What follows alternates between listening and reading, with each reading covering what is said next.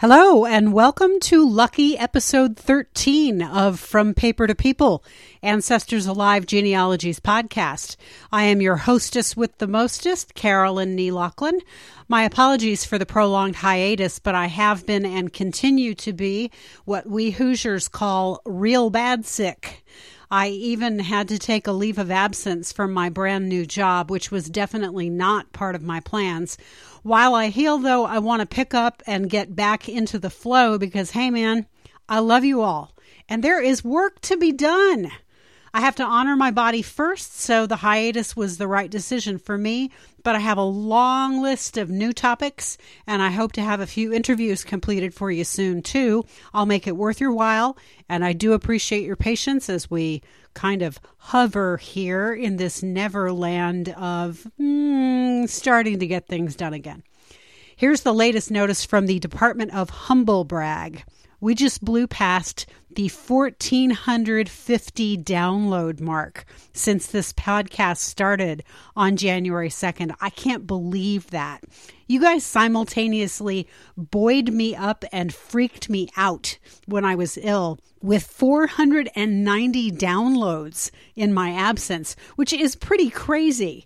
42 out of 50 states are now listening, and 18 countries across the world are tuning in. Good on you, Australia. You're smashing it, blowing past Canada for second place after my native United States. Episode 12 had a wacky number of downloads, 170 and counting. So I gather that you enjoyed the ups and downs of Melba Toast and Maxwell Silver Hammer. I'm so glad to know it. I had a blast writing that one. I'm always happy to hear about what you liked and what you want to know more about. So please drop me a line when and if you wish. I have a specific request this week. I've created a poll. It's at my website, ancestorsalivegenealogy.com. Would you do me a giant favor and vote in it to let me know how you found the podcast? I would really appreciate that a lot. Thank you very much. Now, I've gotten a lot of really lovely mailbag items while on hiatus, including some terrific episode ideas. But a few messages led me to believe that I need to take this episode to clarify to you all why I created this podcast in the first place, which is why we don't have a cute title for the podcast. I usually go for, you know, a cute episode title. I don't really have one except maybe like why we're here, but that's a, a little kind of big. It's a little big for what, what I'm talking about. I know that I did a little bit of, of sort of introduction in episode one, but I think it's time for a bit more detail. The short version of this is this is not a marketing tool for my genealogy business. It's a teaching tool, but there's a longer version, and, and, I'd like to tell you why it is that I'm here. So, I'm a member of a few podcasting groups on Facebook, and one of them is really particularly supportive in that group, people talk about their brand and whether or not they monetize, whether or not they should monetize, and whether a podcast should be a product or a means to a related end. And I get what they're saying, these various different sides to these various issues, but here's the deal I'm here because I didn't have anyone to teach me. I learned differently from many people. And I see the need for an alternate approach to introducing newcomers to Ancestry.com, FamilySearch.org, folklore collection, and genealogy in general. To explain, let me give you my background. In terms of letters, humanities, reading comprehension, producing written work, I was always a successful student. But when it came to math and sciences, I was a terrible and distracted student. My father was my math tutor, which was an incredibly painful experience. He was a math major in college, and I had an absolutely horrific time understanding the work. Studying with him was a grinding, tearful experience that really strained our relationship because he simply did not understand why I couldn't understand the material. I couldn't learn it. He saw a kid with above average smarts who performed well in many other ways, but who couldn't settle down at the table, couldn't grasp concepts as he explained them, and didn't perform well in class. I retained it all just long enough to do well on exams, finals, and state regents exams, but beyond that, I have forever needed a calculator to perform simple addition and subtraction. I need one to determine ages from dates and vice versa when working on census records. I mean, it's a little bit embarrassing. There was one other subject, though, in which I excelled foreign languages. Looking back now with hindsight and diagnoses in place, I understand that it's because languages as I learned them in the 1970s, 1980s, and 1990s had systems. I learned by rote memorization, but also by method. Nouns were declined and had genders, verbs were conjugated and had tenses, words came from stems and families. Everything was part of a system and had a place. I functioned well with that. I've tried these phone apps that promise the moon for language learning, but they teach in these weird conversational ways that have nothing to do with roots or, or declensions and conjugations and such. And I find them to be utterly useless. So for me, methods and systems are key to successful learning. Give me a textbook any day. When I was in grade school, junior high, high school, even college, no one discussed ADD or ADHD. No one had an inkling about learning or neurological disorders in children. No one understood anything about left handedness and brain dominance, or that there was a variety of seizure and migraine disorders out there that interfere with learning. Dyslexia wasn't widely understood or discussed, at least not where I went to school, nor was childhood or adolescent mental illness like depression or bipolar disorder and the learning disabilities that go with those. I never heard discussion about traumatic brain injury from anything like a car accident or how to teach a child who was affected by it. And nobody anywhere had any idea that there was more than one way to teach or to learn unless it was completely advanced placement or completely remedial. The idea that any student had a combination of abilities or shortcomings simply never came into discussion. If a student didn't get it, frequently that student was written off as stupid, difficult, intractable, and any kid like me who willingly read from early childhood, happily took on extra assignments, and had a big vocabulary, yet also had some entrenched learning and neurological issues, was beyond the scope of what most teachers could handle. So my profile as a student was this. By fourth grade, I was taking German after school and studying microbiology from a college textbook for fun. By high school, I was taking Latin, French, and German and AP classes in my good subjects while barely scraping by in math and avoiding all non required sciences. And in college, I flunked and had to retake freshman math. I never even took an econ class because I just didn't get it. And as a result of all this, I felt stupid for years. But I want to ask you do I sound stupid? Of course not. And yet, I still have those nightmares of having to retake classes, or of flunking exams, or of waking up on finals day, not realizing I was enrolled in a math or science or econ class, but having to take those finals regardless. I have nightmares of retaking that stupid bar exam with no extra time allotted for a person who is legitimately diagnosed with learning disability and ADD. I still wake up in a cold sweat before I remember that I graduated from high school in 1983 and that I never have to take that stupid bar exam ever again.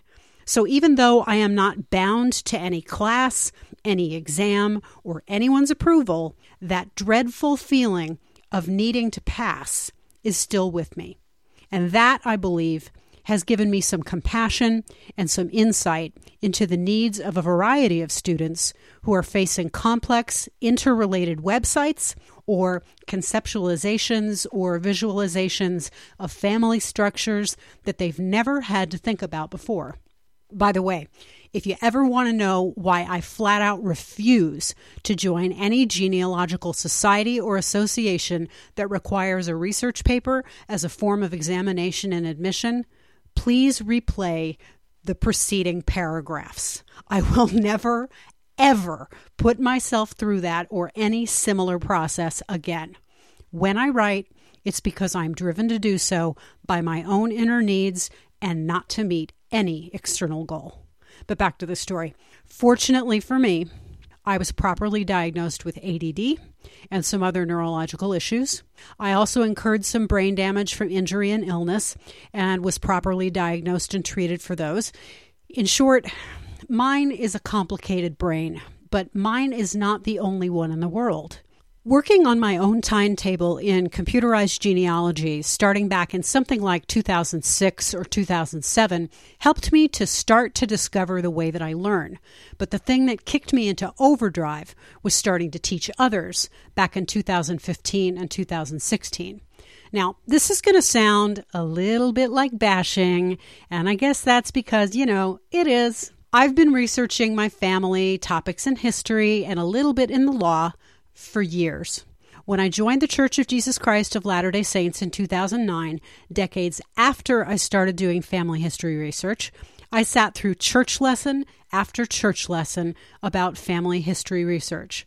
And my kittens, I don't mind telling you that I was bored out of my gourd.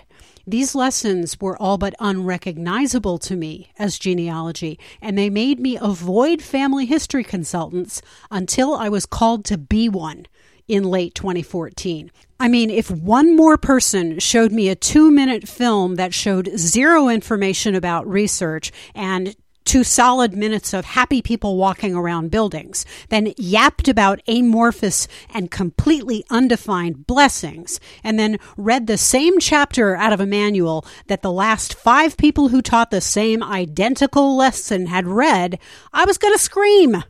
There was no such thing as a hands on lesson. How on earth do you get folks to do work on a computer? Or even on a handwritten pedigree chart if you don't actually sit down at a desk with a computer or with a pedigree chart and a pencil. It was insane. My direct predecessor, my friend Lori, had a monthly open house at her home and she worked with people on the computer and on like charts with pencils. But there was a lack of continuity because our ward covers an enormous amount of acreage. Still, she was committed and she worked with people to teach them directly, in person, one on one, which was the most concrete step in the right direction that I had ever seen. Fortunately, my bishopric is a cool group of dudes. My bishop saw the need to centralize family history lessons way before other wards in the area did. Two years ago, he mandated that we provide a class on Sundays during church so that folks could have equal access to information on a weekly basis rather than just waiting for that monthly opportunity at Lori's house. At that time, I was teaching Ancestry and just learning Family Search. It's hard to remember, but I guess that this was right after the church contracted with Ancestry to provide memberships to the church members that allowed for the transfer of citation data between Ancestry and Family Search. So I started teaching classes for groups of students, preparing an eight week syllabus. But people kept asking questions, and I kept saying, eh, I'll get back to you with that. So eight weeks became 12. And as I was doing the prep or getting these questions from students, I went into my own tree and into clients' trees, and I kept asking myself, How do I do this? And slowly, I realized that I had a sort of a system but that I needed to create a better system, a better way of addressing records in Ancestry. I further realized that when I transferred data from Ancestry to Family Search, Ancestry was solving very specific kinds of problems in Family Search that Family Search couldn't solve for itself. And anyone whom I asked, anyone with more experience teaching in the church, was at odds with my ideas about family search. They believed, and most still do, that family search is perfect and solves all of its own problems, which is nonsense. As I figured out how Ancestry complemented family search, I realized that I could consistently teach any willing student who came to me using the specific rules and guidelines and steps that I was developing from this class and as a result of years of my own independent work with an admittedly flawed brain. It was perfect timing, too, because I was really making a lot of mistakes in this class, with up to eight students at once either asking me questions or looking at me in horror because I was making zero sense to them. When fortunately, the bishop said, Your brief has changed. You need to teach one on one. And I gotta say, I was extremely relieved when he said that. And that's when I really started to understand some things very differently. Teaching one on one is a lot less sanitized than standing up in front of a big TV and giving a prepared lecture with a handout while asking people to follow along in their own trees on their own computers. My individual students stretched me in terrifying ways. They were aged 8 to 90. They spoke English, Spanish, German, and ASL as first languages. They needed to access and assess records in English, Spanish, German, French, and Latin. They had high intelligence, a range of emotional and intellectual challenges, learning disabilities, and some were on the autism spectrum. Some were computer illiterate, and I actually had to do their typing for them. I already felt inadequate, so this was just wow. I couldn't and can't pick and choose my students. This is my church calling. It's my job, therefore, to rise to what is required of me and to find a way to teach each student to a high standard in a way that he or she understands. And friends, I have absolutely no training as a teacher, none. I looked to those around me and I found that no one was teaching in a way that these folks needed. There was no consistent support for students. It was just like when I was a kid. My teaching companion, who is a children's librarian and has all sorts of mad skills that I lack, got to work.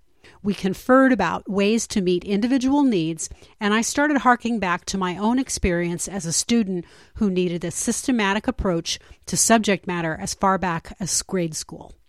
I used my own experiences and made notes as I taught so that I could incorporate new pieces of info in my lessons. For instance, I'm a visual learner. Personally, I use colors and logos and screen locations to remember what I need in order to repeat tasks. I create a visual breadcrumb trail for myself, and for visual learners, I had those. For others, I created verbal strings and descriptions, and with time, I've sought further shorthands and efficiencies, and I'll continue to do so.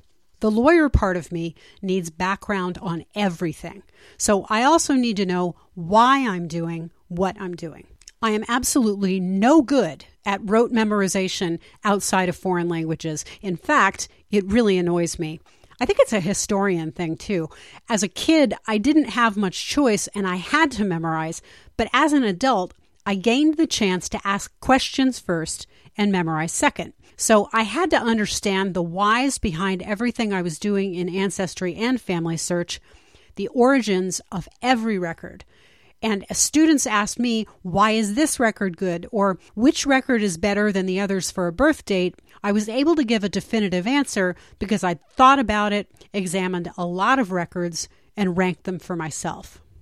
So the ultimate question of the day is why a podcast? Or maybe even why this podcast?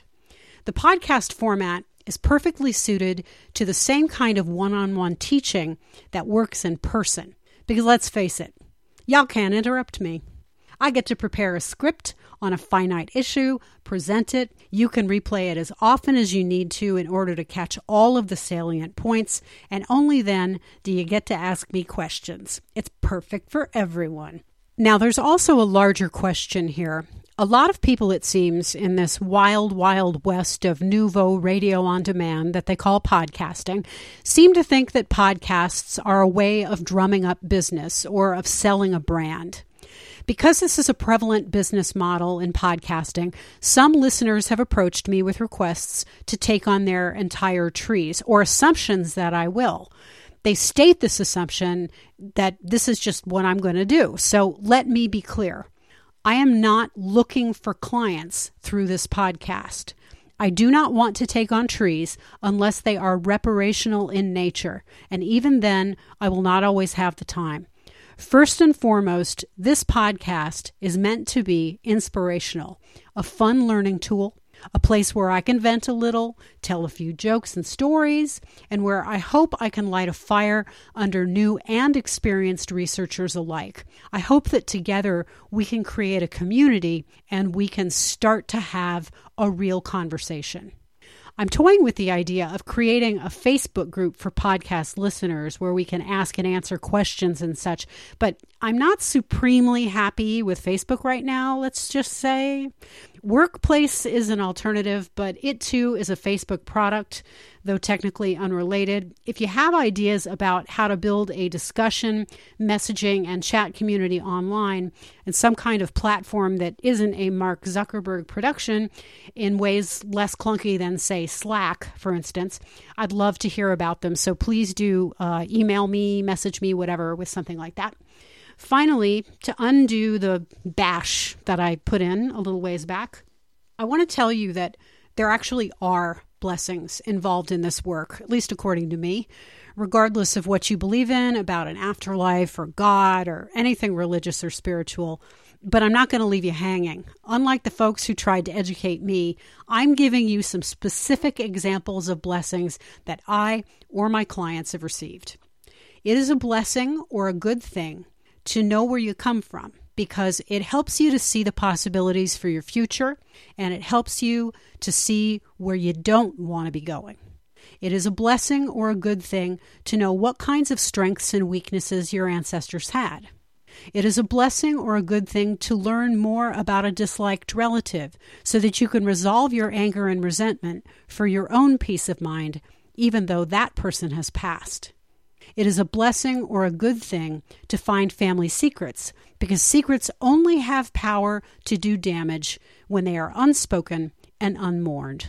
It is a blessing or a good thing to find ancestors and relatives that no one else has found because, and you may have to take this one on faith from me, they want to be found and remembered. Knowing the good, the bad, and the ugly in your past and your lineage, and we all have a share of each, is a blessing or a good thing because it will, if we allow it, give us strength. It will give us nexus, a frame of reference, and a sense of time and place above and beyond that of living in the here and now. It will moor us. It moors me. I believe that it will do the same for you. Thanks so much for listening. If you podcast and you want original theme music like mine, email my good friend Curt Brady at curtisbrady at yahoo.com. Tell him I sent you. He can hook you up with rock, blues, country, folk, jazz, you name it, he can do it. If you have a concept or a music sample, send it to him. He writes, plays, and records. Would you like to ask an on air question? Well, ask me an on air question.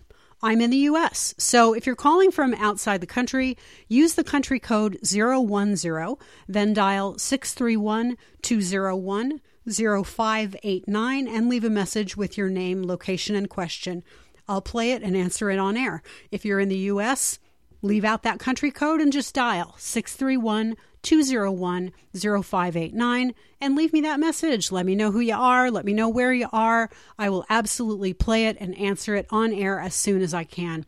Otherwise, you know where you can find me. I'm always in the same place. I'm online at ancestorsalivegenealogy.com and on Facebook at Ancestors Alive Genealogy. Follow me on Twitter at Ancestors Alive and on Instagram at Ancestors Alive Genealogy.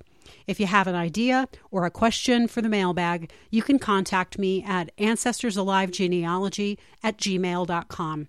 And please, if you find value in this podcast, you can do it in two ways rate and review it on iTunes and support me on Patreon to win or earn valuable prizes. Because, yes, I do monetize this podcast.